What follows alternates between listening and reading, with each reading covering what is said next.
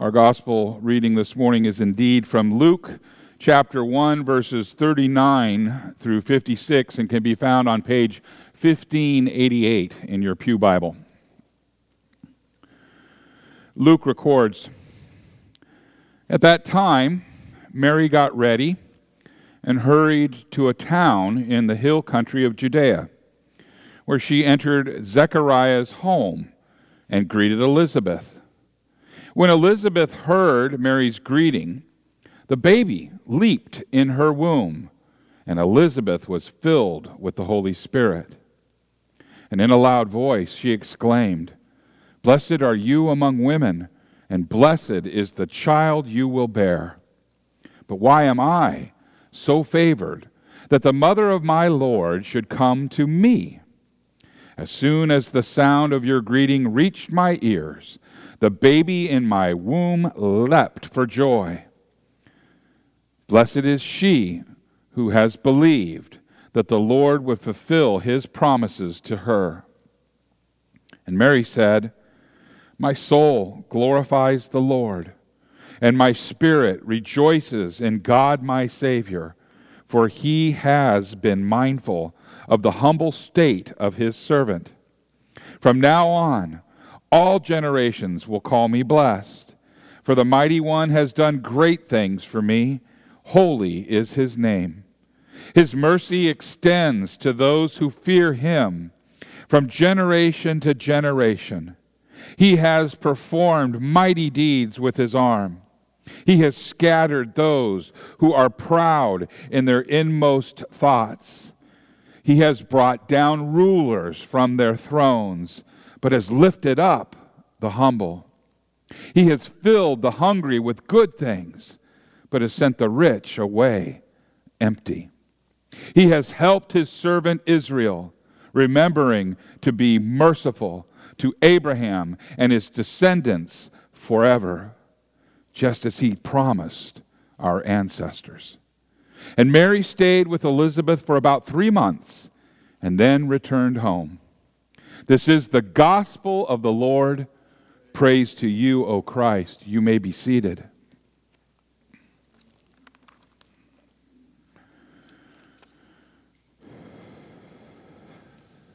Will you pray with me? May the words of my mouth and the meditation of all of our hearts be acceptable in thy sight, O Lord, our rock and our Redeemer. Amen. In the name of Jesus. From time to time, you have heard me when I'm describing my ways not being his ways and my thoughts not being his thoughts i kind of i do one of these and i go i wouldn't do it that way have you ever seen me do that and you know what that means it, what it means or what i mean by it how about that is that yeah I do the opposite of that, right? 180 degree reversal. And today, that is a theme that is woven through this sermon God's great reversal. Now, I wouldn't do it that way. And to which he says, Yeah, well, that's because you're not God. Does anyone else ever feel that way in life circumstances? I'm not the only one here, right? That's, that's thinking, okay, good. All right, so bear with me because it's not. Um, well, they didn't teach me that in, in, uh, in seminary. Okay, so let me ask you this. Have you ever noticed, have you ever noticed that there are like a whole bunch of Marys in the four Gospels? I mean, there are, right? There's a ton. There, besides the Mary, uh, mother of Jesus, there's Mary Magdalene, there's Mary, the sister of Martha and Lazarus, and then there's this uh, Mary that is referred to as the other Mary, right? And there's nothing really to be said about the name that gives someone a particular desire to follow Jesus. The fact is this is that Mary was a pretty common name in first century Galilee. Moses' sister was named Miriam. And by the time you take that name from Hebrew to Greek to English, you end up with Mary. And you can imagine the number of parents who named their daughters after Mo's big sister. Just about every family with daughters had a, a young one, a young daughter named Mary. So when Mary, the mother of Jesus, grew up, she was just one of many Marys in Nazareth. She was just the nice girl, next door kind of a person. Her parents had arranged for her to marry a nice man, a nice boy named Joseph. And when she came of age, it would be complete, and her future was pretty much set. She would be known as Mary, the wife of Joseph of Nazareth. And she would help Joseph raise a family. And they would grow old together. There was nothing really unusual at all about Mary's future. And then an angel named Gabriel showed up with a message from God. And suddenly there was a great reversal, or what I would call, I wouldn't do it that way. And everything changed. And Mary was going to be a mother a little bit sooner than expected. And the child would be conceived by the Holy Spirit. And if that wasn't enough, the child in her womb was none other than the Son of God taking on human flesh and blood. And the great reversal in Gabriel's message turned Mary's life upside down. Now we know that this great reversal, we know what it's all about. We know, yeah, I wouldn't do it that way, and what his answer is. Mary knows what it is about. Mary's community does not know what it's all about. And so let's just try this on a little bit. What would that look like in our own lives? What would your response be if your daughter, you had a daughter, and she said that she was going to have a baby by the power of the Holy Spirit? What would your reaction be? What about Joseph? His uh, betrothed is pregnant, and he's not the father. And Mary knows that God has chosen her for a great honor. But right now, her life has suddenly become complicated. Her community believes that she has committed adultery. And Adultery at that time is a crime punishable by stoning to death. Both she and Joseph. And there will be a time when all generations will call her blessed. but now is not that time. Now, fortunately, God provided someone. God's cool that way. He always provides someone to help Mary deal with this great reversal.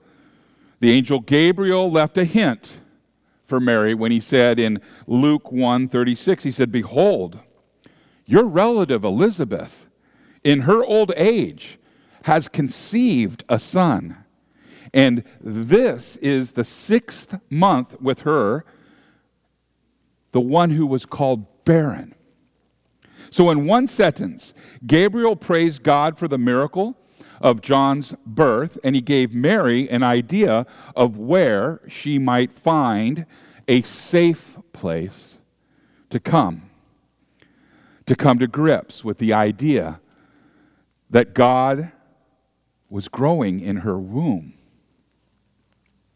Now, if you think about it, Elizabeth was probably the only woman on earth in the entire world who understand what was really happening. Just as the miracle child in Mary's womb was the Son of God, so the miracle child in Elizabeth's womb was a prophet. And when Mary arrived at Elizabeth's home, that little baby prophet started doing a dance for joy at the presence of his Lord. And the Holy Spirit made it clear to Elizabeth that Mary's baby was no ordinary baby, but was in fact her Lord. And at that point in time, Elizabeth understood Mary's situation like nobody else could. God's cool that way. So Mary had a time of peace when she was away from the gossip and the stares in Nazareth, and she was in the house of Zechariah, the priest. And Elizabeth could mentor to her. Even though he couldn't talk, Zechariah could share God's word with her. And she stayed with Elizabeth in the house of the priest. God, during that time, would build her up for the hardships that we know were in her future. Now, Mary, on her part, could help this pregnant older woman around the house. She could do some of the chores, maybe run some of the errands, and she would ease the life of Elizabeth. Now, I've been told, I've been witness, that it is hard enough, well, childbirth is, birth is hard enough when the mother is young and when the mother is strong. But who knows what it's like for an old woman like Elizabeth. And undoubtedly, these two women were both much better off after their three months together. Elizabeth had someone to help her as she delivered this baby in her old age. And Mary received the courage, the strength, and the moral support that she needed for the hard times ahead. God brought these two women together to give each other mutual support. God's cool that way. And when Mary first arrived at Elizabeth's house, she spoke one of the most beautiful poems in the Bible called the Magnificat. She didn't say, I wouldn't do it that way, did she? No, no. She praised God. What a pattern. What a sobering thing for all of us who'd say, I wouldn't do it that way. She said in her Magnificat, she tells of the great reversal that God's blessing bring to us. And even though she wasn't sure how things would turn out, and even though her reputation had suffered, and even though her life had been turned upside down, she still praised God for all the blessings that He had given to her. Remarkable. The Holy Spirit had given her a faith that trusted God in spite of the hardships that lay in her future. God is in the business of transforming us.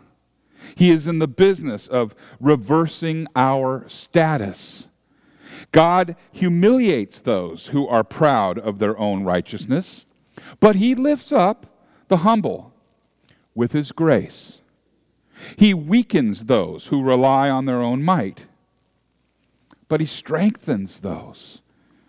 He strengthens those that are weak, and He strengthens those that are weak with His power. He impoverishes those who worship their own wealth, but He feeds those who hunger and thirst for righteousness. And when God reverses our status, it is a great reversal. May not feel great, but in the end, it is a great reversal. The nature of his great reversal is something that does not always make sense to us. God pours his blessing out on us, but those blessings don't always make our lives easier or more pleasant the Holy Spirit touched Mary, and she became the mother of God. And although this was a rather unique and tremendous blessing, her life quickly became a whole lot more complicated. Amen? Now, the world tempts us to believe that the right religion is the one that gives us the most power, makes our lives much easier, provides the most security or eases our lives in some other way. The world directs your attention to the here and the now. It wants us to think about the kingdom of this world. The world does not want us to focus on the kingdom of our Lord, the kingdom that lasts forever and ever. And ultimately, that is what today's gospel is all about. The greatest reversal of all began in Mary's womb. The Son of God surrendered his glorious throne to take on a human nature. He then hid his divine glory in his humanity, and he submitted to life in the womb of the Virgin Mary for nine months. And then, after he was born into this world, sin surrounded him and pummeled him. And we know that he never said, he never sinned. Instead, he took the sin of the world, that is, your sin, my sin, and he took it all onto himself and he suffered the punishment on our behalf. And he suffered and he died on the cross. And the Lord of the universe, well, he lay dead in that tomb. And that is the great reversal that the Son of God endured on our behalf. Luther called it the great exchange. Now, the Son of God's greatest reversal produces our greatest reversal. You know that. We were dead in sin, and now we are alive. We were enemies of God, and now we are heirs to the kingdom of heaven. We were destined for eternal punishment, and we are now destined for eternal joy. This great reversal is ours because of the great reversal of the Son of God. The great reversal that we wouldn't have done it that way. That great reversal began in the womb of the Virgin Mary. And the Son of God took on humanity and died. And because he submitted to this great reversal, he conquered death and he removed the sting of death, and he rose from the dead, and he ascended to the right hand of God the Father. And as he waits at the right hand of the Father, he says this to us Surely I am coming soon. Amen. And may this season of Advent prepare us so that we can join God's people and reply, Amen. Come, Lord Jesus. In the name of Jesus, amen. I wouldn't have done it that way, but boy, I'm sure glad he did.